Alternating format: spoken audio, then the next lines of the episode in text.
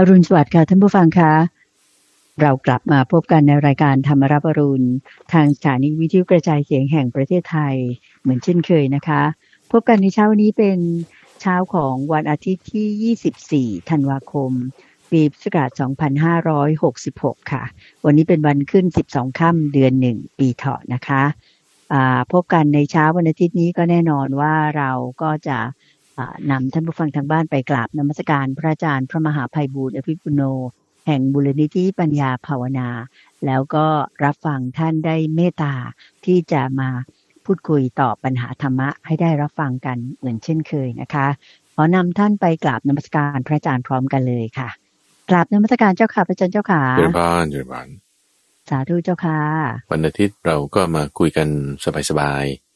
เพราะว่าโอ้ทั้งตลอดสัปดาห์เนี่ยเราฟังทำกันมาอย่างเต็มที่เลยเนาะไม่ว่าจะเรื่องในชีวิตประจำวันในทุกวันจันทร์ช่วงของสมการชีวิตหรือว่าเรื่องการนั่งสมาธิภาวนาทำจิตให้สงบในช่วงของจิตวิเวกทุกวันอังคารหรือว่าจะเป็นหัวข้อหมวดธรรมจุดนั้นจุดนี้พระอาจารย์ยกมาในช่วงของใต้ร่มโพธิบททุกวันพุธหรือว่าจะเป็นการฟังพระสูตรที่เป็นพุทธพจน์อยู่ในพระไตรปิฎก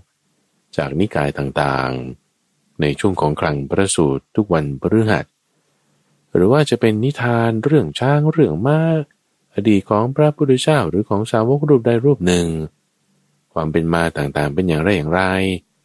ในช่วงของนิทานบรรณาทุกวันศุกร์หรือจะเป็นการทำความเข้าใจในพระไตรปิฎกว่ามีขุมทรัพย์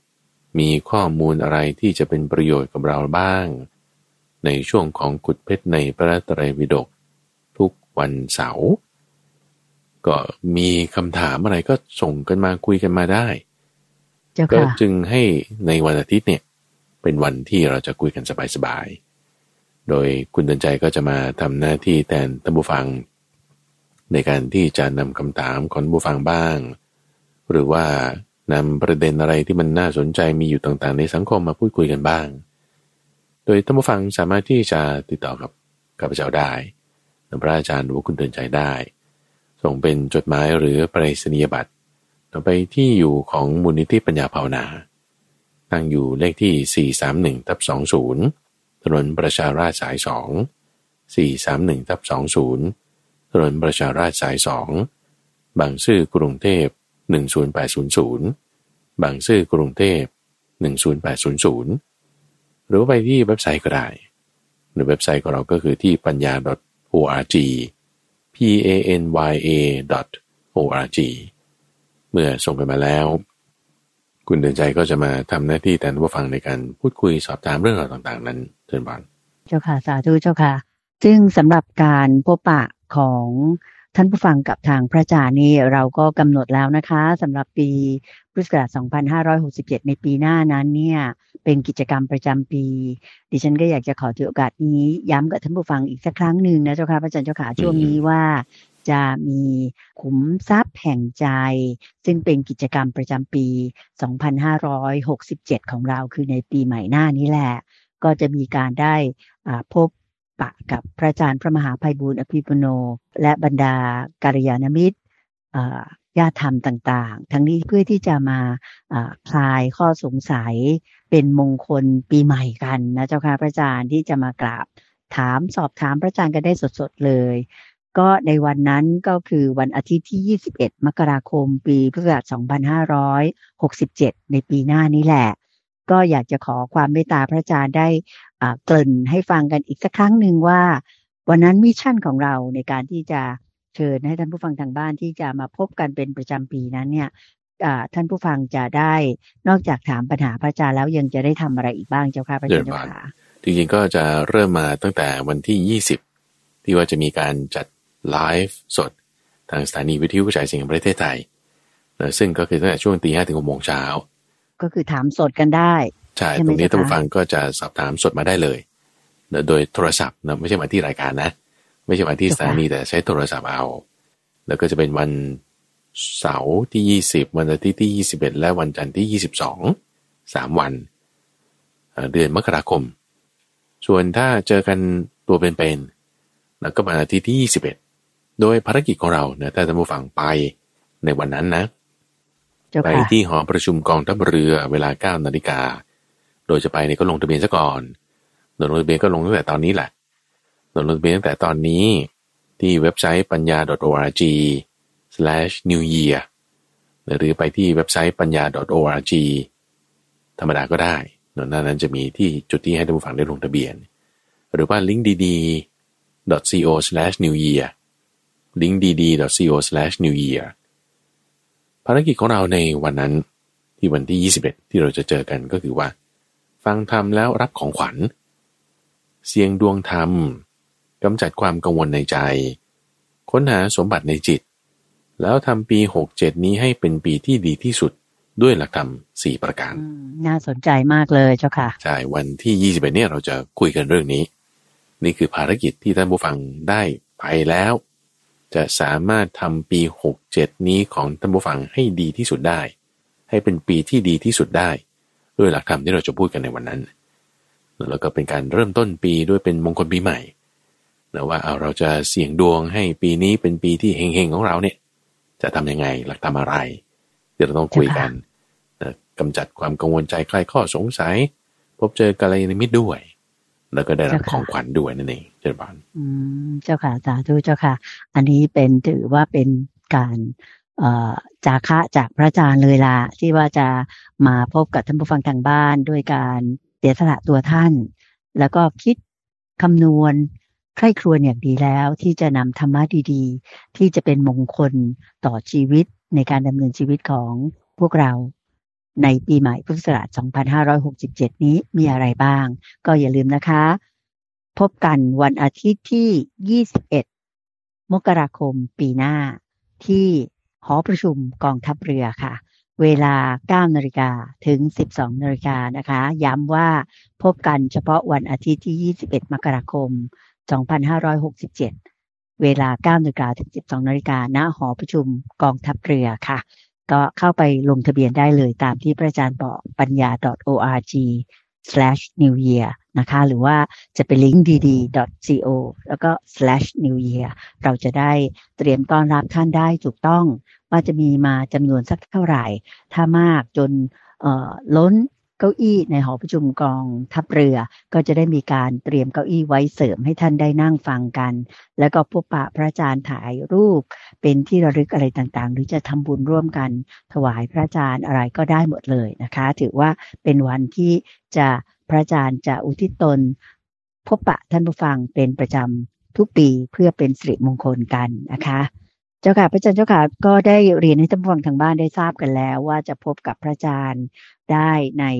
ปีหน้าอย่างไรนะเจ้าค่ะเป็นกิจกรรมประจำปีแล้วตอนนี้โยมก็ขออนุญาตที่จะนำคำถามมาสอบถามกันให้เป็นประโยชน์แก่ท่านผู้ฟังทางบ้านเจ้าค่ะซึ่งก็มีคำถามที่น่าสนใจหลายคำถามนะเจ้าค่ะที่จะมากราบนมัสการเรียนถามพระอาจารย์คำถามแรกนี้ก็จะถามพระอาจารย์เลยเจ้าค่ะว่ามีท่านผู้ถามบอกว่าเมื่อคนรักของท่านเปลี่ยนไปเนี่ยท่านก็ยังฝังใจยากจะลืมเนี่ยเจ้าค่ะทำจิตใจยากเนี่ยจะนำธรรมะข้อไหนมาทำให้สามารถคลายความทุกข์ใจความฝังใจอันนี้ได้อย่างไรบ้างอ่ะเจ้าค่ะพระอาจารย์เจ้าค่ะนิมนต์เจ้าค่ะเชิญพานหมายถึงว่าถ้าคนที่เรารักเขาไปมีคนอื่นอย่างนี้ใช่ไหมเจ้าค่ะคนที่เรารักเขาแบบมีกิ๊กหรือมีมือที่สามมามาป่วนเปลี่ยนไปใช่ไหมไม่ได้รักกันเหมือนเดิมเอ่อก็คู่รักหลายคู่ก็เป็นอย่างนั้นแล้วก็อัตราการเลิกร้างในยุคปัจจุบันเนี่ยมันก็ก็เพิ่มขึ้นด้วยเพราะฉะนั้นตรงนี้เราดูว่าเทรนด์เนี่ยมันมันมีมาแล้วหรือว่าคนเลิกกันคนเปลี่ยนแปลงกันไปแล้วก็พอเราฝังใจในเรื่องนี้ก็จึงเป็นเป็นทุกข์มากเลยที่เวลาที่คนที่เรารักเนี่ยเขาเปลี่ยนแปลงไปแล้วอันนี้เป็นเรื่องที่พระพุทธเจ้าก็เตือนไว้คุณในใจว่าถ้าเผื่อว่าเรารักสิ่งใดสิ่งนั้นแหละมันจะมาเป็นทุกข์กับเรา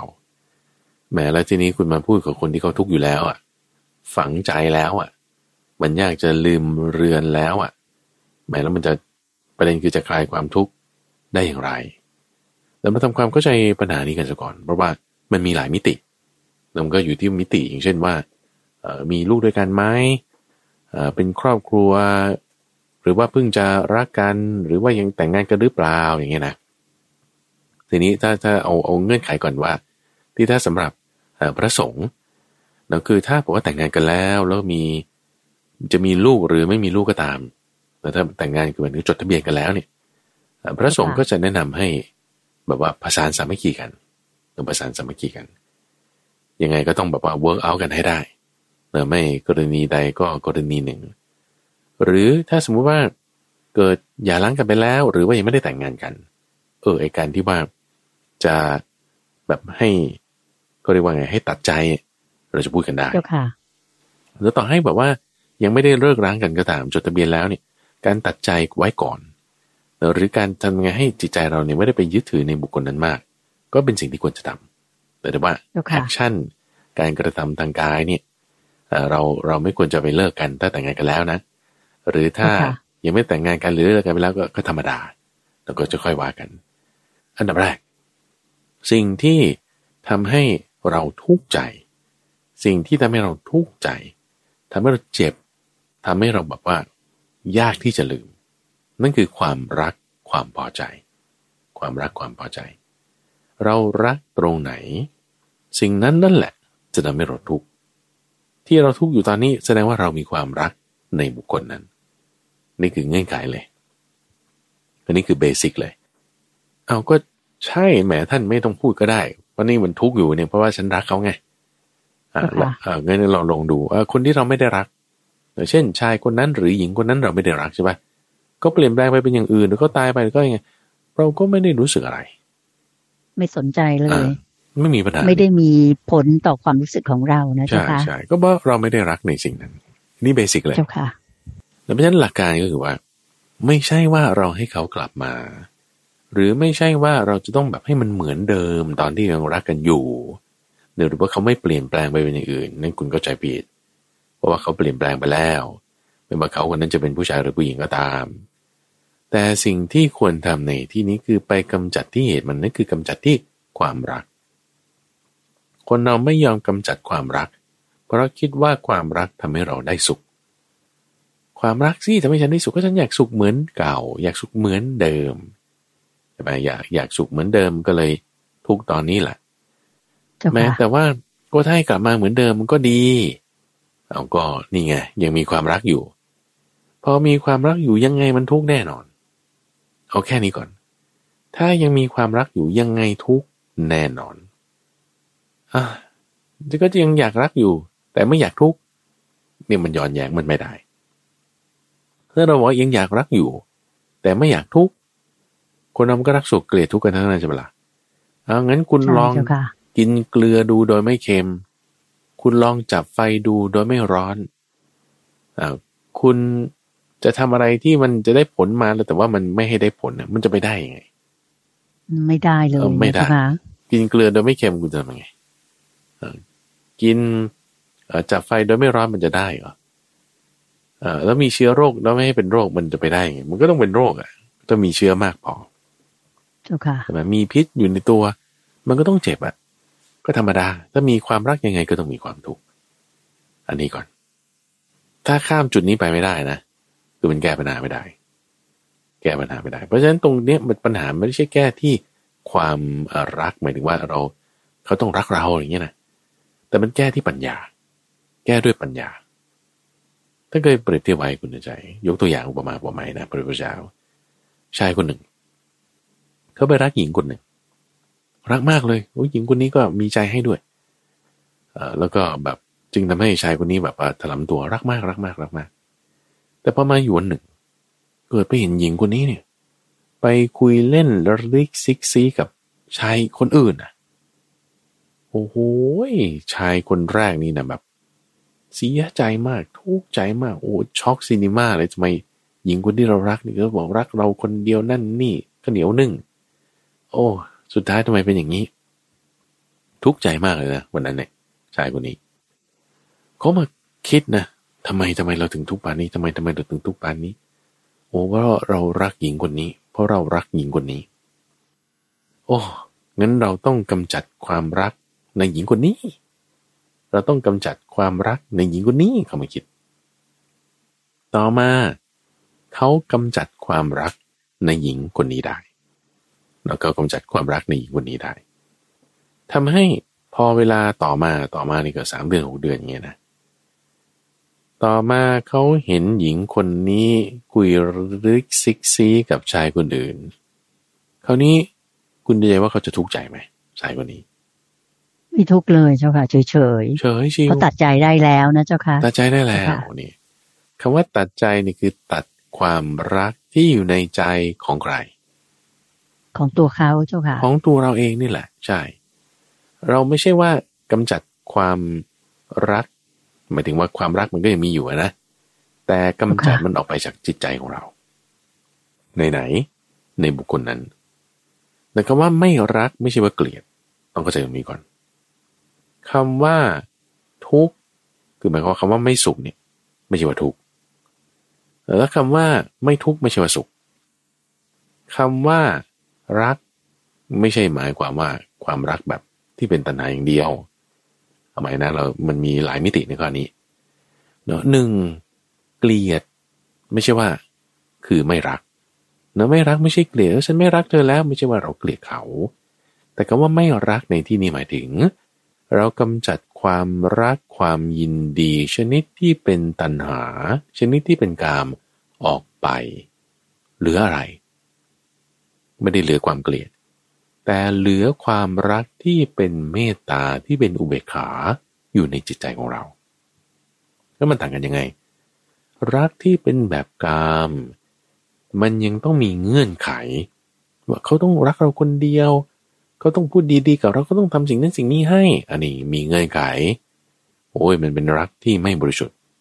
หรือเป็นรักที่มีเกลียดปนมาเป็นรักที่มีทุกข์ปนมาเป็นรักที่มีตัณหาความยึดถือปนมาเรากำจัดตรงนี้ออกไปเหลืออะไรเหลือรักที่ประกอบด้วยเมตตาเป็นรักที่เป็นแบบพรหมเป็นรักที่มีเมตตาเป็นรักที่มีอุเบกขาไม่ได้เกลียดเข้าใจป่ะไม่รักไม่ใช่ว่าไม่ไปไปเกลียดไม่ใช่แต่ไม่รักคือมีอุเบกขาไม่รักคือมีเมตตากันเรากำจัดไอ้รักที่เป็นกามให้ได้เราต้องเข้าใจตรงนี้ถ้ายังไม่เข้าใจแสดงว่ายังใคร่ครวญไม่พอถ้ายังไม่เข้าใจคือปัญญามันจะเกิดได้จากการที่เราพิจารณาหรือปัญญาจะเกิดได้จากการที่เราใคร่ครวญมากมันมีเรื่องที่พระพุทธเจ้าตัวเองก็ก็เคยประสบปัญหานี้ตอนที่ยังเป็นโพธิสัตว์อยู่นะคุณใจเนาะว่าก็รู้อยู่ว่าอันนี้มันถูกแต่ทำไมมันทำไม่ได้เช่นว่าเนี่ยความรักมันไม่ดีแต่ว่าทำไมยังละไม่ได้หรือว่าฌานหนึ่งมันไม่ดีเท่าฌานสองฌานสองดีกว่าแต่ทำไมเข้าฌานสองไม่ได้เนาะเพราะว่าโทษและประโยชน์ไม่ได้มาเอามาใกล้กรวนให้มากนี่ท่านว่าไว้แสดงว่าโทษของความรักเราไม่ได้ใกล้กรวนให้มากประโยชน์ของความเมตตาความรักที่ไม่ใช่ความเกลียดนะนะความประโยชน์ของความที่เราไม่รักเนี่ยเราไม่ได้นำมาพิจารณาเลยไม่ได้นำมาคิดนึกเลยและจึงเห็นแต่ข้อดีของความรักที่ประกอบด้วยกามไม่เห็นข้อดีของความไม่รักไม่เกลียดที่ประกอบด้วยเมตตาอุเบกขาเราไม่เห็นข้อเหล่านั้น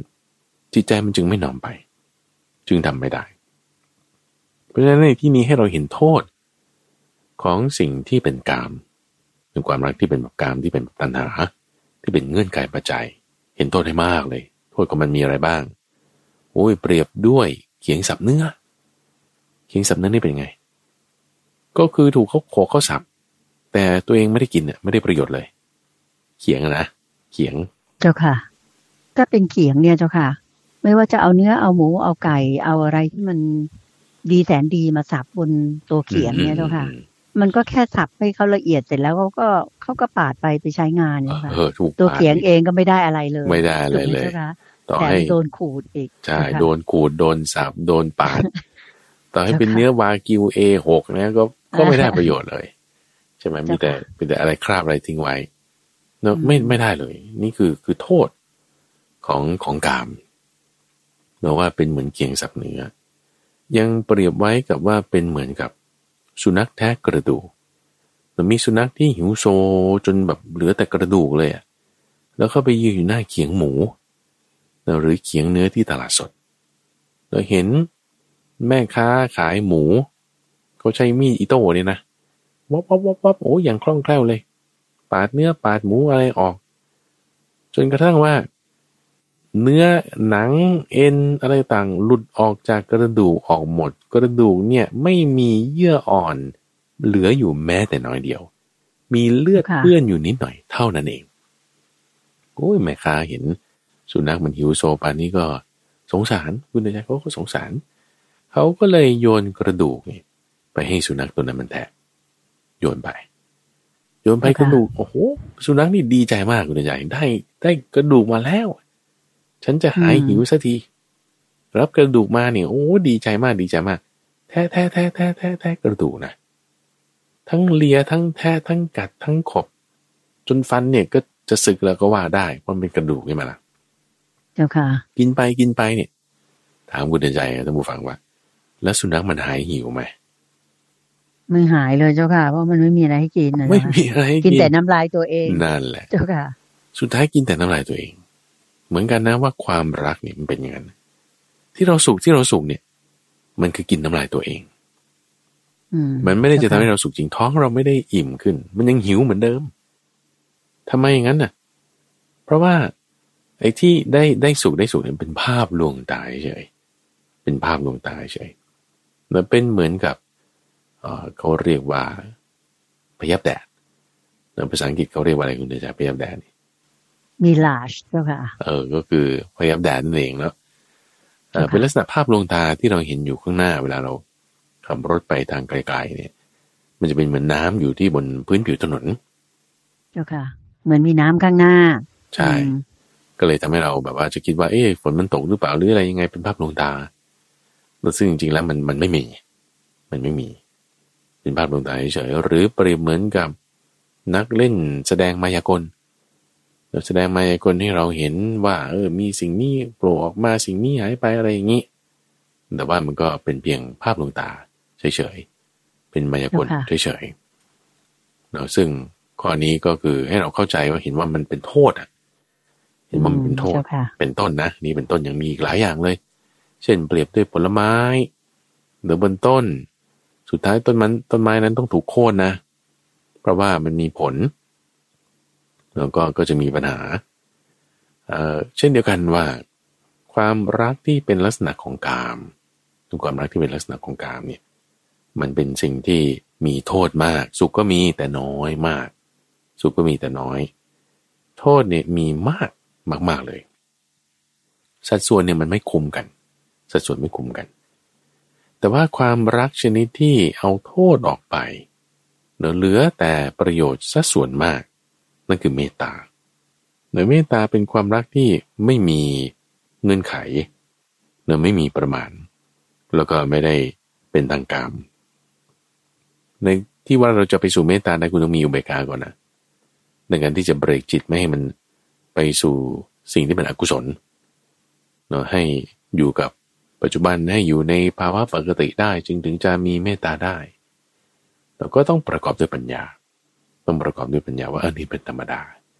เนื่องว่าโลกอยู่นั้นก็เปลี่ยนแปลงไปแล้วดอกไม้มีงามมันก็มีร่วงแล้วก็หายไปดับไปต้นไม้มันก็แก่ตายได้แล้วความรักก็เป็นลักษณะเดียวกันเสื่อมไปได้หายไปได้สิ่งนี้เป็นสิ่งที่ไม่ถาวรไม่จีรังยั่งยืนแต่เห็นด้วยปัญญาให้ได้พอเห็นด้วยปัญญาให้ได้แล้วเราก็จะกำจัดความรักความพอใจคือราคะตัณหาในบุคคลนั้นได้เราก็จะไม่ทุกข์อีกหรือไม่ทุกข์อีกเจ้าค่ะคราวนี้มันไม่ใช่เรื่องการลืมหรือจำได้แล้วนะมันเป็นเรื่องของการที่มีบทเรียนในชีวิตก็คือลืมบางบางคนจะคิดว่าเออเดี๋ยวต่อไปเดี๋ยวต่อไปมันก็ลืมไปเองโอ้ยบางคนมันไม่ลืมหรอกคุณใจมันฝังใจอยู่คือไม่ลืมเนี่ยไม่ใช่ว่าแค้นฝังหุ่นนะคือฝังใจอ่ะฝังอยู่แต่ไม่ใช่ว่าแค้นฝังหุ่นนะไม่ลืมเนี่ยไม่ใช่ว่าไม่ให้อภัยนะให้อภัยอยู่แต่ว่าเป็นบทเรียนในชีวิตไง ให้อภัยอยู่แต่ว่าเป็นปัญญาที่เกิดขึ้นจากความรู้เรื่องนี้ขึ้นมาแต่พอคนเรามีปัญญาเกิดขึ้นเนี่ยจากเหตุการณ์ในอดีตหรือเหตุการณ์ปัจจุบันที่ผ่านมาก็แล้วแต่เนี่ยเออมันจะสามารถให้อภัยคนอื่นได้ให้อภัยไม่ใช่ว่าลืมแต่ให้อภัยเนี่ยคือการที่เราเราจำได้จำได้นี่คือมีสติแต่จำได้นี่คือมีสติไม่ลืมเนี่ยไม่ใช่ว่ามีสตินะไม่ลืมต่างหากนี่แหละมันคือแค้นฝังหุ่นนะแต่การไม่ลืมแบบที่ว่าเรามีเมตตาได้นี่คือเรามีให้อภัยได้ใช่ไหมแล้วก็เราจำได้ในขณะเดียวกันเราก็มีการให้อภัยเรามีปัญญาเราจะผ่านเรื่องนี้ไปได้คุณใจผ่านได้เจ้าค่ะแล้วก็ก็เป็นกำลังใจให้นะเพราะว่าเรื่องนี้บางทีถ้าเราไม่ได้เตรียมการมาก่อนมันก็ยากที่จะทำใจแต่ทำได้แต่ทำได้แล้วก็มีคนที่ทำได้มาแล้วนะเราก็เป็นอีกสิ่งหนึ่งที่จะเป็นให้เรามีกำลังใจขึ้นมาเราจะรู้ได้ไงว่าเราเราจะมีปัญญาได้มันก็ต้องมีอะไรมากระทบเราเราจะรู้ได้ไงว่าเรามีความสำเร็จได้มันก็ต้องมีปัญหาใช่ไหมเราจะรู้ได้ไงว่าเราจะละตัณหาได้ก็ต้องมีตัณหามากระทบเราให้เกิดตัณหาเราจึงจะรู้ว่าเราจะละมันได้นี่ก็เป็นเครื่องทดสอบอย่างหนึ่งนั่นเองเจ้าบ้านเจ้าค่ะสาธุเจ้าค่ะและทั้งหมดทั้งมวลนั้นเนี่ยอยู่ที่จิตใจของเราเลยที่เราจะต้องคิดใคร่ครวญด้วยปัญญาอย่างที่พระอาจารย์บอกแล้วตัดสิ่งนั้นออกไปแต่ไม่ใช่ไปเกลียดแต่ว่าใช้ความเมตตานะเจ้าค่ะและที่สำคัญก็คือเวลาก็จะเป็นเครื่องเยียวยาที่ดีที่สุดให้เวลากับตัวเองในการคิดใคร่ครวญได้ดีที่สุดแล้วก็ในที่สุดทุกเหล่านั้นก็จะหายไปได้นะเจ้าค่ะพระอาจารย์เจ้าค่ะเชิญผ่านสาธุเจ้าค่ะอีกคำถามหนึ่งนะเจ้าค่ะพระอาจารย์เจ้าค่ะมันก็เป็นเรื่องของการที่เอ่อเป็นเรื่องของความรักเหมือนกันต่อเนื่องกันนะเจ้าค่ะว่าถ้าหากว่าเราไปคิดถึงแฟนเก่านะเจ้าค่ะที่เขาแต่งงานไปแล้วอ่ะคือมีครอบครัวไปแล้วเนี่ยท่านผู้ถามถามว่าอันนี้จะผิดศีลหรือไม่เจ้าค่ะไปคิดถึงคนที่มีเจ้าของแล้วเจ้าค่ะโอ้ถ้าแค่คิดเนี่ยไม่ผิดแน่นอนแต่เพราะศีลเนี่ยเป็นลักษณะที่ว่าคุณกระทำผิดทางกายทางวาจาทางกายทางวาจาคือคำว่าคิดถึงนี่มันก็อยู่ด้วยว่าคือคือคิดแล้วไม่ได้ไปลงมือทำอะไรที่ไม่ดีถูกไหมอ่าก็ก็ถือว่าเราไม่ผิดศีลถือว่าไม่ผิดศีลจะผิดศีลก็ต่อเมื่อคุณตั้งเจตนาไว้ไม่ถูกเพราะว่าคิดถึงเนี่ยมันมันคิดถึงได้หลายแบบเราคิดถึงว่าเออเรายังรักเขาอยู่เรายังชอบเขาอยู่คิดแบบเนี้ยไม่ไม่ผิดศีลแต่ถ้าคิดแบบนี้มันคิดยังไงมันมีคิดแบบผิดศีลอยู่นะคิดนี่ว่าตั้งเจตนาไว้นะวันนี้เดี๋ยวฉันจะไปหลอกลวงเขาอย่างนี้แล้วก็จะไปเป็นมือที่สามอย่างนี้แล้วฉันก็จะชิงเข้ามาอย่างนี้จะท่านทำลายให้ครอบครัวก็แตกอย่างนี้คิดอย่างเงี้ยเจตนาอย่างเงี้ยผิดศีลผิดศีลผิดศีลคือเพราะศีลมันเป็นเจตนาเนอะทีนี้ว่าว่าไอ้ที่ว่าคิดแล้วคุณผิดศีลมันก็ยังไม่ร้อยเปอร์เซ็นต์คือคนเรามันจะทำอะไรให้มันไม่ถูกก่อนมันก็ต้องคิดก่อนนะตั้งเจตนาคือพระอาจารย์จะยกตัวอย่างอย่างเช่นว่าขโมยเรามีโจรคนหนึ่งเขาถูกจับเขาคุกอยู่แล้วก็ไม่ได้ขโมยสิ่งของใครแต่ตั้งเจตนาไว้แต่ฉันมีโอกาสเมื่อไหร่ฉันจะขโมยปากกาของผู้คุมเพื่อที่จะมาประกอบในกิจกรรมที่ฉันจะหนีจากคุกนี้ให้ได้เขาไม่ได้ขโมยใครเลยนะแต่สิ่งเขาเนี่ยมันนางปล่อยก็เรียกว่าคิดอยู่ในใจแหละเออแค่คิดถ้ามีโอกาสเมื่อไหร่จะทำเมื่อนั้นอ่าการกระทำตรงเนี้ยศีลเขาเนี่ยด่างปล่อยยังไม่ได้ลงมือเลยนะถ้าจะบอกว่าเฮ้ยอย่างนี้ยังไม่ผิดศีลคือคือพูดได้ไม่เต็มเพราะว่าด่างปล่อยไปแล้วแล้วทีนี้มันอยู่ที่ว่าเราคิดยังไงในที่นั้นแต่ซึ่งอยู่ที่เจตนาเจตนาในการที่จะลักหนึ่งผิดศีลแล้วด่างปล่อยละว่างี้นะเพราะองค์ที่จะประกอบกันเนี่ยก็คือทรัพย์นั้นต้องต้องเคลื่อนไปจากที่ของเขาแล้วมาอยู่ในที่เราแล้วเราประกอบด้วยเจตนาจึงจะครบเป็นองค์ว่าผิดศีลแล้วแต่ถ้ามันไม่ครบมันมี สองสาม ข้อก็ด่างปล่อยแล้วดังนั้นถ้าคิดถึงว่าโอ้ฉันรักเขาฉันเอ่อชอบเขาอย่างนั้นอย่างนี้อันนี้ไม่ผิดศีลแต่ถ้าคิดว่าเดี๋ยวฉันจะวางแผนอย่างนี้ฉันจะทำให้ครอบครัวก็แตกอย่างนี้อันนี้ผิดศีลพูดได้ไม่เต็มปากเอาเอาด่างปล่อยแล้วกันศีลเราด่างปล่อยแล้วศีลเราด่างปล่อยแล้วเพราะฉะนั้น ไอ้ความคิดทางกามพยาบาทเบียดเบียนคุณเอ๋สามอย่างเลยนะมันจะมันจะทำให้ให้เราผิดศีลได้เต็มที่ไงไอ้ความคิดทางกามเนี่ยมันจึงต้องกำจัดออกไปถ้าเรากำจัดความคิดในทางกามพยาบาทเบียดเบียนออกไปได้นะศีลเนี่ยโอ้โหเพอร์เฟกต์แน่นอนศีลเพอร์เฟกต์แน่นอนคนนั้นนะเจ้าค่ะความคิดในทางการพยาบาทเบียดเบียนได้ที่กำจัดออกไปได้เนี่ยไม่ใช่แค่ศีลเพอร์เฟกต์อะสมาธิคุณก็เพอร์เฟกต์เลยสมาธินี่คุณจะได้ขึ้นมาเลยเพราะว่าพอเราทำศีลให้ดีแล้วใช่ป่ะมันก็อัตโนมัติที่ว่ามันจะทำให้เกิดสมาธิขึ้นมาและองค์ประกอบของปีติและสุขเต็มที่ขึ้นมาด้วยเนี่ยเอ่อคำถามในที่นี้คือว่าโอเคเอ่อถ้าฉันคิดแบบเอ่อยังไม่ได้เจตนาจะไปทำร้ายไปแย่งมาแย่งครอบครัวเขาเอออย่างงั้นก็ตามเนี่ยยังไม่ได้คิดอย่างนั้นนะแต่ว่ามีมีความคิดเรื่องแค่กามเท่านั้นเองมันจะต่อไปได้ไงถ้าเราไม่รู้จักหยุดมันจะต่อไปได้ถ้าเราไม่รู้จักหยุดเพราะมันก็เกิดจากราคะคือความพอใจก่อนมันเขาจะใช้คำว่าราคะหรือปฏิฆะนะปฏิฆะคือความไม่พอใจราคานี้นิดหน่อยหน่อยเออฉันชอบคนนี้ดีคนนี้หล่อดีคนนี้สวยดีเออมีความกำหนัดยินดีพอใจรักใคร่ธรรมดาธรรมดานี่แหละเออไม่ต่างอะไรกับว่าฉันชอบกินเอ่อข้าวต้มฉันชอบกินโจ๊กฉันชอบกินกิมจิอย่างนี้เป็นต้นไอ้ความชอบเล็กๆน้อยๆเนี่ยถ้าคุณไม่รู้จักหยุดแต่ถ้าไม่มีสติสัมปชัญญะควบคุมเอาไว้มันเติบโตขึ้นได้แล้วมันจะเติบโตขึ้นเป็นความที่ว่าจะต้องแบบเบียดเบียนคนอื่นเพื่อให้ได้มาอย่างเงี้ยเจ้าค่ะเติบโตขึ้นเป็นความกระสันอยากอย่างเงี้ยถ้าไม่มีไม่ได้มันจะกลายเป็นติดเกมละเหมือนติดเกมเนี่ยนะเจ้าค่ะเด็กติดเกมหรือคนติดยาเงี้ยนะติดบุหรี่เนี่ยมันไม่มีไม่ได้มันจะหงุดหงิดพฤติกรรมมันจะเริ่มเปลี่ยนแปลงหรือพฤติกรรมจะเริ่มเปลี่ยนแปลงพฤติกรรมเริ่มเปลี่ยนแปลงเนี่ยก็คือมันจะเริ่มผิดศีลได้แล้วมันจะหนักขึ้นหนักขึ้นไงโดยจุดที่มันจะมันจะไปจุดสุดท้ายที่ว่าจะทำให้พฤติกรรมเปลี่ยนแปลงหรือมันจะไปตรงเจตนาที่ฉันจะเบียดเบียนคนอื่นแล้วเจตนาตรงนี้จึงทำให้ศีลมันขาดนั่นคือเริ่มดั่งพร้อยแล้วพอลงมือปุ๊บขาดทันทีอืมเจ้าค่ะถ้าไม่รีบหยุดตั้งแต่แรกเนี่ยไม่รีบหยุดตั้งแต่มันกองน้อยๆตัวน้อยๆเนี่ยมันไฟเนี่ยนะ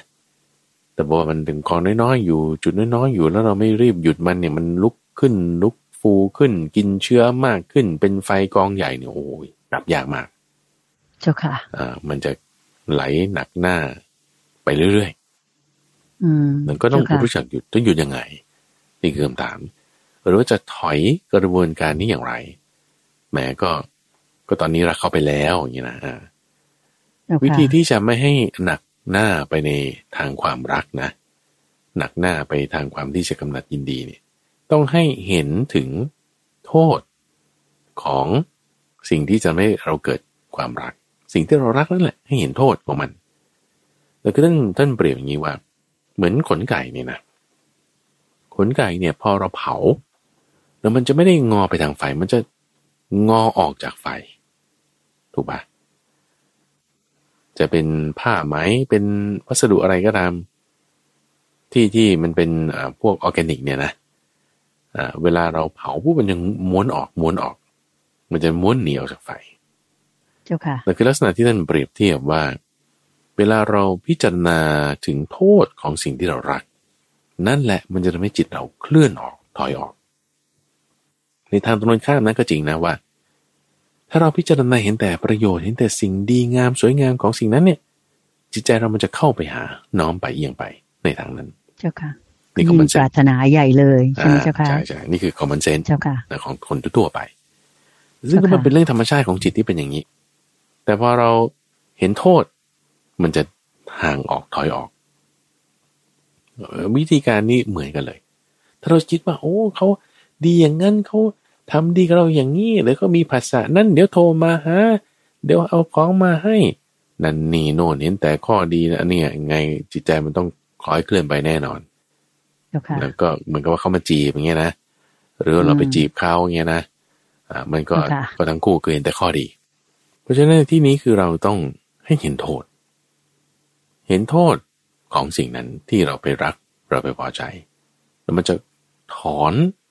คืนกลับมาเห็นโทษนี้คือเห็นยังไงเราก็ห่างออกไงเอ้ยแต่ว่ามันทำใจยากนี่แหละนี่แหละที่ว่าปัญญาความเพียรมันจะต้องมาโอ้มันทำใจยากนั่นแหละคือความเพียรที่เราต้องใส่เข้าไปแต่เป็นการแบบว่าเขาเรียกขูดเกลาเอ่อเป็นการเผาเป็นตบะเนี่ยเป็นความอดทนต้องเป็นความอดกลั้นเดี๋ยวฉันต้องอดกลั้นไม่ให้ไปพบกันไม่ให้คุยกันเอ่อคุยกันน้อยลงห่างออกเงี้ยต้องอาศัยความอดทนมากเลยเพราะนั้นความอดทนเนี่ยจึงเกิดขึ้นตรงที่คุณต้องใช้ปัญญานั่นเลยปัญญามันก็จึงมาช่วยให้เกิดความอดทนความอดทนก็จึงช่วยให้เกิดปัญญาเพราะมันต้องต้องทวนกระแสจากความที่จิตมันจะน้อมไปอดทนนี่จะช่วยได้มากอดทนอืมค่ะอดทนแล้วหนึ่งหนึ่งสองความเพียรใส่เข้าไปเนาะเพียรอะไรเพียรให้มันถูกด้วยนะคือปัญญาเนาะปัญญาใส่เข้าไปในการที่จะเห็นความเป็นอสุภะของสิ่งที่เราไปชอบนั้นอ่าแล้วก็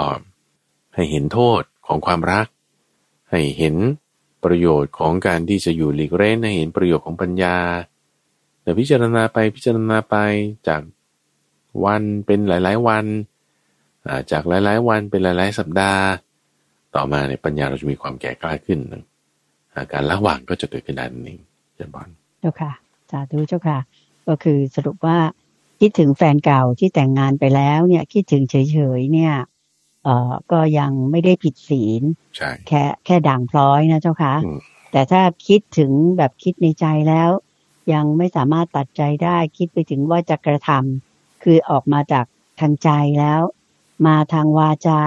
ก็คือจะไปยุแย่เขาเขาแตกแยกกันหรือว่าไปไปหนักถึงทางกายที่จะไปแย่งเข้ามาอะไรอย่างนี้มันผิดศีลแน่นอนนะเจ้าค่ะเพราะดังนั้นก็จะต้องมีปัญญาตัดใจอย่างที่พระอาจารย์ว่านะเจ้าค่ะพระอาจารย์เจ้าค่ะเจ้าค่ะเจ้าค่ะสาธุเจ้าค่ะคำถามถัดไปนี่จะเป็นเรื่องของการสวดมนต์เจ้าค่ะผู้ถามถามว่าเราเนี่ยสามารถที่จะสวดมนต์ขอพรให้ครอบครัวของเราได้จริงๆหรือไม่เจ้าค่ะพระอาจารย์เจ้าค่ะนิมนต์เจ้าค่ะเอาพูดถึงเรื่องการขอหรือการอ้อนวอนก่อนเราไม่ว่าคุณจะสวดมนต์หรือไม่ก็ตามนั้นยกไว้ก่อนเราเอาแค่ว่าการขอหรือการอ้อนวอนเนี่ยพระพุทธเจ้าบอกอย่างนี้นะบอกว่าถ้าลำพังเพียงการอ้อนวอนแล้วมันจะสำเร็จได้ทุกอย่างนี่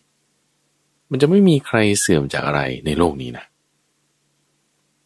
จะไม่มีใครเสื่อมจากอะไรในโลกนี้เลยนะถ้าเพราะว่าทุกอย่างมันจะสำเร็จได้เพียงการอ้อนวอนเพียงการขอร้องแล้วมันจะมันจะมันจะไม่เป็นเอ่อทีนี้ในที่นี้ท่านใส่เงื่อนไขมาแล้วมาด้วยผู้ถามนะใส่เงื่อนไขมาด้วยว่าเอ้าสวดมนต์ไงสวดมนต์นะไม่ใช่ว่าแค่ขอเฉยๆแต่สวดมนต์อ่าเช่นว่าต้องการให้ร่างกายแข็งแรงเดินทางปลอดภัยมีแต่สิ่งที่ดีมาในชีวิตอ่าไม่ใช่แค่ตัวเราอย่างเดียวนะยังพ่อแม่ด้วยยังลูกด้วยยังญาติพี่น้องอะไรต่างๆด้วยเราก็จะได้ไหมอ่าได้ไหมหรือไม่ได้หรือยังไงอ่าเราต้องแยกกันวิเคราะห์ทั้งส่วนที่เป็นเหตุและส่วนที่เป็นผลเราต้องแยกกันวิเคราะห์ก่อนเอาส่วนที่เป็นเหตุก่อนเอาส่วนที่เป็นเหตุก่อนเหตุเราพูดว่าไปแล้วเมื่อสักครู่ว่าถ้าลำพังเพียงการขอร้องการอ้อนวอนเป็นเหตุมันมันไม่ได้มันจะไม่ใช่สิ่งนั้นเป็นเหตุมันก็คือความอยาก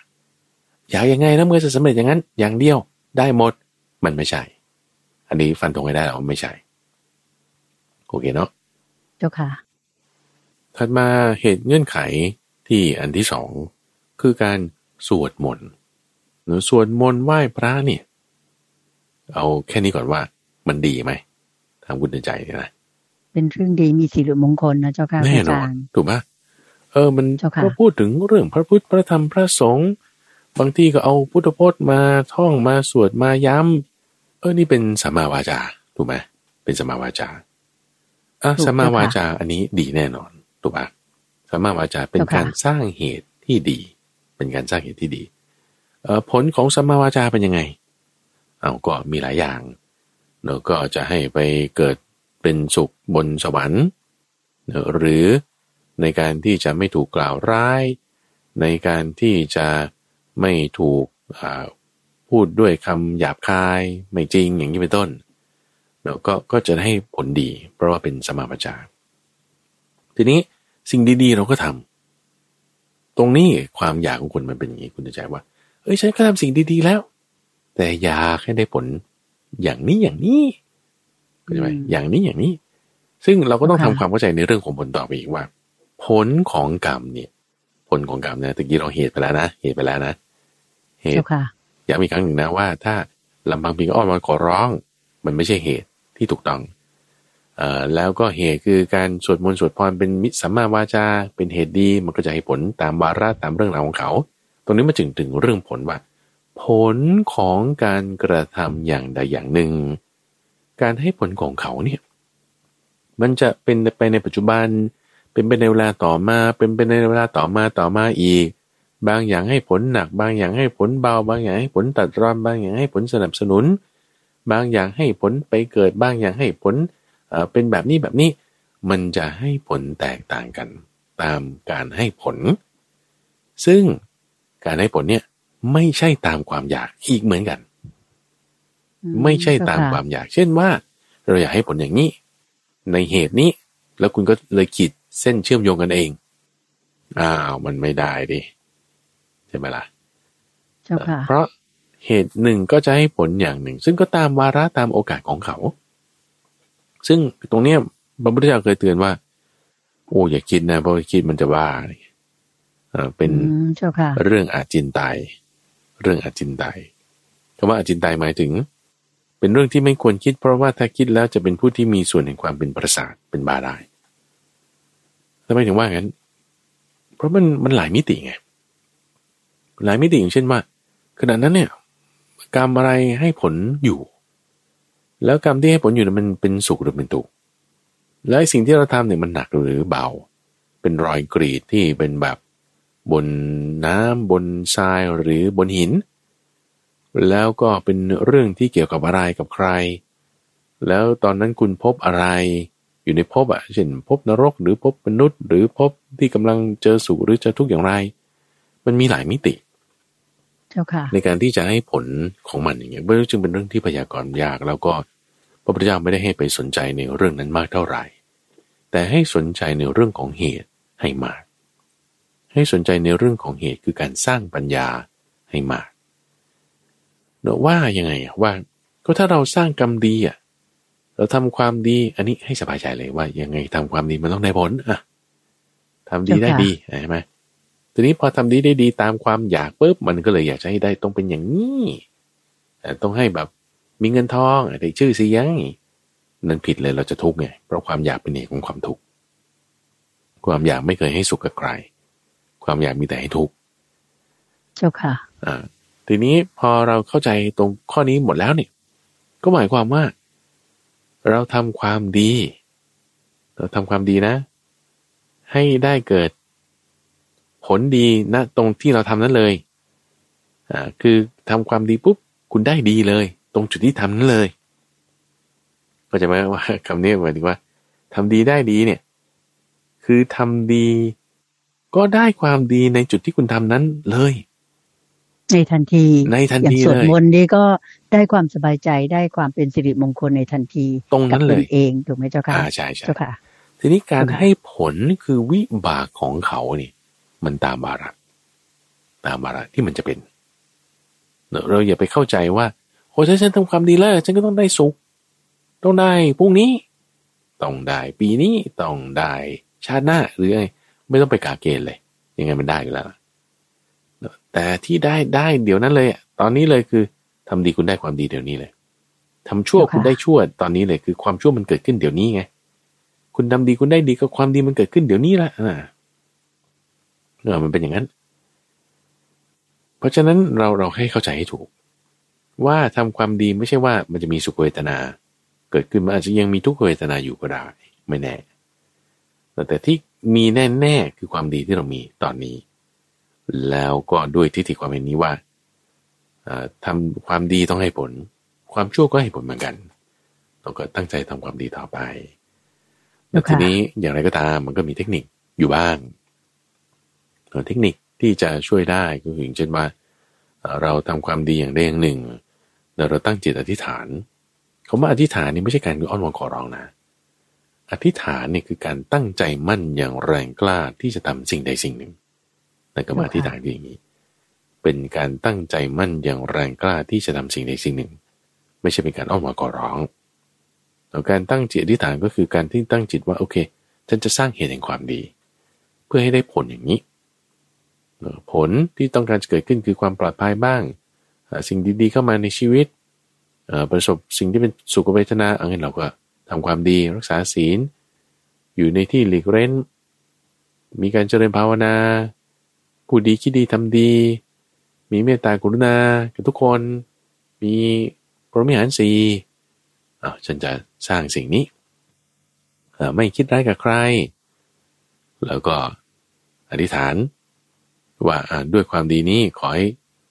มีผลออกมาในจุดนี้จุดนี้ที่เราต้องการอย่างนี้เป็นต้นเราก็จะถือว่าเป็นการที่เราตั้งจิตอธิษฐานทำความดีคือสร้างเหตุไม่ได้เป็นการขอผลนั่นเองเจ้าค่ะสาธุเจ้าค่ะก็คือเราสร้างเหตุที่ดีก็คือการสวดมนต์มีสัมมาวาจาออกมาแล้วถูกไหมเจ้าค่ะจากนั้นก็ขอแบบตั้งจิตอธิษฐานว่าให้คุณงามความดีเหล่านี้เหมือนกับแผ่เมตตาไปให้ญาติพี่น้องครอบครัวนี่ก็คงพอได้ถูกไหมเจ้าค่ะพระอาจารย์เจ้าค่ะเจ้าค่ะสาธุเจ้าค่ะสาธุเจ้าค่ะคำถามคิดว่าน่าจะเป็นคำถามสุดท้ายในรายการนะเจ้าค่ะก็น่าจะเป็นเรื่องของการที่มีผู้ถามถามว่าเราเนี่ยจะสามารถชนะกรรมได้หรือไม่เจ้าค่ะพระอาจารย์เจ้าค่ะชนะกรรมได้ไหมกรรมนี่เราเอาชนะเขาได้เราเอาชนะในที่นี้บทเพียรชนะที่พระพุทธเจ้าใช้ตั้งใจว่าสิ้นกรรมอยู่เหนือกรรมนั่นเองแต่สิ้นกรรมเหนือกรรมในความหมายที่นี่คือเอาชนะเรื่องของกรรมเพราะว่ากรรมเนี่ยคือมันมีทั้งสุขและทุกข์มีทั้งเป็นดีและชั่วมีทั้งที่จะให้ผลอย่างที่ว่าไปว่าตอนนี้หนักบ้างเบาบ้างมีทั้งหมดแล้วก็ทำให้มันต้องวนเวียนไปวนเวียนมาคนที่คิดว่าเออฉันจะทำกรรมดีให้มันได้อยู่ตลอดแล้วฉันก็จะได้ดีอยู่ตลอดมันไม่แน่คำว่าไม่แน่นี่หมายความว่ามันแน่ๆว่ามันจะต้องวนเวียนไปเพราะว่าที่มันไม่แน่ไม่แน่แล้วมันแน่ๆนี่ก็คือว่าเออมันวนเวียนมันหมุนวนสุขทุกข์ดีชั่วเหตุผลผลเหตุเนี่ยมันวนไปเนี่ยมันยังไงมันจะต้องโดนสิ่งที่มาทางด้านต่ำบ้างก็มีเรื่องเคยมีมาแล้วแต่ว่าเอาก็มีคนที่เขาทำความดีมาตลอดตลอดตลอดเลยนะแล้วก็จนกระทั่งว่าบางทีเกิดเป็นพรหมแล้วเกิดเป็นพรหมแล้วก็มีกำลังฌานอ่อนลงก็มาเป็นพรหมที่ชั้นต่ำกว่าลงมาเสร็จแล้วเกิดความสับสนในคติคุณใจ okay. เกิดความสับสนในคติแล้วก็ปุ้งยังไงไม่รู้มาเป็นสัตว์เดรัจฉานเลยเกิดเป็นเกิดเป็นหมูเลยเอ่อตอนนั้นที่ว่าเป็นเทวดาชั้นพรหมมาก่อนนะเอ้าทำไมถึงเป็นได้ปานนั้นก็นี่แหละเรียกว่าความสับสนในคติมันเกิดขึ้นได้แล้วก็แวบเดียวเองนะชั่วขณะจิตเดียวเองนิดเดียวตอนนั้นเนี่ยเอ้าเป็นเรื่องใหม่ไปเลยพอเกิดเป็นสุกรแล้วไงโอ้ถ้าไม่มีใครเตือนแล้วก็เกิดไปคือธรรมดาของสัตว์เดรัจฉานเนี่ยเขาจะเบียดเบียนกันไงสัตว์ใหญ่กินสัตว์เล็กสัตว์ที่มีกำลังมากกว่าเบียดเบียนสัตว์ที่มีกำลังน้อยกว่าอย่างเงี้ยแล้วเกิดแบบอยู่ในสถานการณ์ที่ต้องเบียดเบียนเข้าเอาตกไกลยิงล้ำหน้าหนักขึ้นไปอีกหนักขึ้นไปอีกเงี้ยก็ก็หมดไปอะไรที่ว่าทำความดีมาเดี๋ยวรอก่อนค่อยให้ผลที่หลังแต่ว่าถ้าโชคดีบางทีไปเจอคนดีเช่นเจอพระแล้วเขาก็ทักว่าโอ้ลูกสุกรตัวนี้เคยเป็นพรหมนะเนี่ยแล้วเกิดสัตว์นั้นระลึกได้โอ้หลุดออกจากความเป็นหมูได้ก็มาดีได้ก็เป็นไปได้แต่มันก็จึงวนไปเวียนมาวนไปเวียนมาซึ่งนี่แหละคือคือเรียกเป็นโทษของวัฏฏะวัฏฏะคือหมุนวนโทษของวัฏฏะก็ทำไงล่ะถึงจะหนีออกหรือกำจัดโทษนี้ได้หรือจะกำจัดโทษนี้ได้ต้องหนีออกจากที่นี่แต่คำว่าหนีหมายถึงการที่เราสิ้นกรรมนั่นเองทำกรรมให้มันสิ้นไป ทำกรรมให้สิ้นไปซึ่งการทำกรรมให้สิ้นไปก็คือการปฏิบัติตามอริยมรรคมีองค์แปดนะท่านเคยแจกแจงไว้คุณใจว่ากรรมดำก็มีกรรมขาวก็มีแล้วกรรมไม่ดำไม่ขาวก็มีกรรมทั้งดำทั้งขาวก็มีแล้วกรรมดำก็คือกรรมชั่วกรรมขาวก็คือกรรมดีกรรมทั้งดำทั้งขาวคือบางคนก็ทำทั้งดีทั้งชั่วไงแล้วกรรมไม่ดำไม่ขาวล่ะคือมรรคแปดแล้วกรรมไม่ดำไม่ขาวเป็นไปเพื่อความสิ้นกรรมทำอย่างนี้กรรมไม่ดำไม่ขาวเป็นไปเพื่อความสิ้นกรรมนั่นคืออริยมรรคมีองค์แปดเราก็จะอยู่เหนือจากกรรมได้เอาชนะกรรมได้โดยด้วยการปฏิบัติตามมรรคแปดนั่นเองเอาชนะกรรมได้นี่ดีนะคือบางคนจะบอกว่าเอ้ยฉันไม่มีใครเอาชนะกรรมได้หรอกยังไงก็ต้องให้ทุกข์ถ้าทำชั่วมายังไงก็ต้องให้สุขถ้าทำดีมาไม่แน่ดูพระองคุลิมานดิทำชั่วมาเนี่ยโอ้โหฆ่าคนเก้าร้อยเก้าสิบเก้าคนน่ะคือเกินกว่านั้นอีกอ่ะแล้วทำไมไม่ต้องไปรับทุกข์โทษในนรกแล้วอ่ะเออนั่นแหละอ้าวแล้วดูพระพุทธเจ้าทำดีมาต้องเยอะแยะทำไมไม่อยู่เสวยสุขต่อใหม่แล้วบรรลุธรรมแล้วเออนั่นแหละก็ไม่ไม่กลับมาเกิดอีกอ่ะทั้งคู่อ่ะเออก็ก็เพราะว่านี่แหละอยู่เหนือกรรมไงอยู่เหนือกรรมนี่เจริญพรอืมเจ้าค่ะมีทางที่จะทำให้เราสามารถที่จะชนะกรรมได้ก็คือต้องยึดหลักตามที่พระพุทธองค์ได้ทรงชี้แนะไว้แล้วก็คือยึดถือทางอ่าที่มีองค์ประกอบอันประเสริฐแปดอย่างคืออริยมรรคมีองค์แปดดำเนินตรงนี้ปฏิบัติตรงนี้ไปเรื่อยๆก็จะสามารถอยู่เหนือกรรมคือชนะกรรมได้ในที่สุดนะเจ้าค่ะไม่ต้องกลับมาเกิดวนเวียนอยู่ในวัฏสงสารนี้อีกต่อไปนะเจ้าค่ะพระอาจารย์เจ้าค่ะเจ้าค่ะเจ้าค่ะสาธุเจ้าค่ะก็สำหรับเวลาในวันนี้ก็น่าจะเหลือที่จะให้โยมได้ขอความเมตตาพระอาจารย์ได้ย้ำถึงกิจกรรมของเราประจำปีนะเจ้าค่ะที่เป็นกิจกรรมที่ดีมากๆเลยย้ำกันอีกสักครั้งหนึ่งก็คือในวันอาทิตย์ที่ยี่สิบเอ็ดมกราคมก็คือเดือนหน้านี่แหละหรือว่าปีหน้าที่จะมาถึงนี้นะเจ้าค่ะที่จะได้มีกิจกรรมประจำปีที่จะเป็นมงคลอย่างยิ่งแก่ท่านผู้ฟังทางบ้านกันอีกสักครั้งหนึ่งนะเจ้าค่ะพบกันแน่นอนวันอาทิตย์ที่ยี่สิบเอ็ดมกราคมในเรียกว่าเป็นขุมทรัพย์แห่งใจกิจกรรมประจำปีก็จะได้มีโอกาสมาพบปะพระอาจารย์พระมหาไพบูลย์อภิปุโนอย่างเรียกว่าได้พบเจอท่านด้วยตนเองจะมาสอบถามธรรมะหรือจะอะไรหรือจะมาสนทนาถ่ายภาพเป็นที่ระลึกหรืออะไรก็ทำได้ทันทีพร้อมกับกัลยาณมิตรท่านอื่นๆแล้วก็จะได้มาฟังพระอาจารย์เนี่ยไขข้อข้องใจข้อสงสัยในการเอ่อเรื่องของธรรมะดีๆเพื่อเป็นมงคลกับชีวิตในปีใหม่ด้วยนะเจ้าค่ะพระอาจารย์เจ้าค่ะซึ่งพระอาจารย์ก็เตรียมของขวัญมาด้วยใช่ไหมเจ้าค่ะพระอาจารย์เจ้าค่ะที่จะมอบก็เป็นกิจกรรมที่เราจะให้ฟังธรรมและรับของขวัญแต่เป็นภารกิจที่ท่านผู้ฟังจะได้ทำในงานกลุ่มทรัพย์แห่งใจ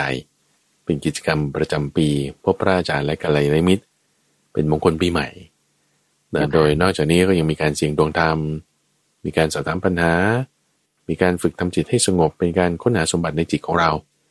แล้วก็ก็มาร่วมกันทำปีสองพันห้าร้อยหกสิบเจ็ดเนี่ยให้เป็นปีที่ดีที่สุดแล้วก็จะมีหลักธรรมอะไรต่างๆที่พระอาจารย์จะพูดในวันนั้นโดยผู้ฟังก็ไปลงทะเบียนไว้ก่อนลงทะเบียนไว้ก่อนในการที่จะแสดงความจำนงว่าจะมาโดยให้ไปที่เว็บไซต์ของมูลนิธิที่ปัญญา .org หรือจะไปหน้าฉบับของเขาเลยก็ได้ที่ ลิงก์ดีดี ดอท ซี โอ สแลช นิวเยียร์ ลิงก์ดีดี ดอท ซี โอ สแลช นิวเยียร์ จะเป็นที่ที่ให้ท่านผู้ฟังสามารถลงทะเบียนได้เพื่อที่ให้เราทราบจำนวนของผู้ที่จะมาเตรียมที่เตรียมอะไรต่างๆให้เรียบร้อยในวันอาทิตย์ที่ยี่สิบเอ็ดมกราคมปีสองพันห้าร้อยหกสิบเจ็ดที่หอประชุมกองทัพเรือเวลา เก้านาฬิกา นแล้วก็เจอกันที่นั่นเจอกันเจ้าค่ะเก้าถึงสิบสองนาฬิกานะเจ้าค่ะวันอาทิตย์ที่ยี่สิบเอ็ดมกราคมณหอประชุมกองทัพเรือค่ะก็คิดว่าอยากจะย้ำให้ท่านฟังได้รับทราบถึงกิจกรรมอันนี้อีกครั้งหนึ่งเพื่อว่าจะได้เป็นโอกาสอันดีที่จะได้มาพบเจอพระอาจารย์พระมหาไพบูลย์อภิปุโนซึ่งท่านเมตตาที่จะมา เทศให้ฟังทุกวันตลอดทั้งปีเป็นเวลาสิบสามปีเต็มจนจะขึ้นปีที่สิบสี่แล้วดังนั้นก็จะเป็นโอกาสดีๆที่จะจัดกิจกรรมอย่างนี้แค่ปีละครั้งแล้วก็ปีละหนึ่งวันเท่านั้นที่จะได้พบกับพระอาจารย์ก็คิดว่าท่านผู้ฟังทางบ้านที่เป็นญาติธรรมทั้งหลายคงจะไม่พลาดกันนะคะก็ขอเรียนเชิญไว้ล่วงหน้าเลยค่ะวันอาทิตย์ที่ยี่สิบเอ็ดมกราคมเรามีนัดกันที่หอประชุมกองทัพเรือเอ่อเวลา เก้านาฬิกา ถึง สิบสองนาฬิกา กับงานคุมทรัพย์แห่งใจเป็นกิจกรรมประจำปีของรายการธรรมรับอรุณของเรานะคะค่ะท่านผู้ฟังคะถึงเวลาที่ดิฉันจะขอนำท่านผู้ฟังทางบ้านทุกท่านกราบขอบพระคุณและกราบนมัสการลาพระอาจารย์พระมหาไพบูลย์อภิปุโนแห่งมูลนิธิปัญญาภาวนาเพียงแค่นี้นะคะจนกว่าจะพบกันใหม่ในช่วงของการถามตอบปัญหาธรรมะในวันอาทิตย์สัปดาห์หน้าค่ะส่วนพรุ่งนี้เช้าพบกับพระอาจารย์พระมหาไพบูลย์อภิปุโนในรายการธรรมรับอรุณในช่วงของสมการชีวิตได้เหมือนเคยนะคะตั้งแต่เปิดสถานีในเวลา ตีห้า ถึง หกโมงเช้าค่ะสำหรับวันนี้กราบขอบพระคุณและกราบนมัสการลาเจ้าค่ะพระอาจารย์เจ้าค่ะเจ้าบ้านเจ้าบ้านสาธุเจ้าค่ะ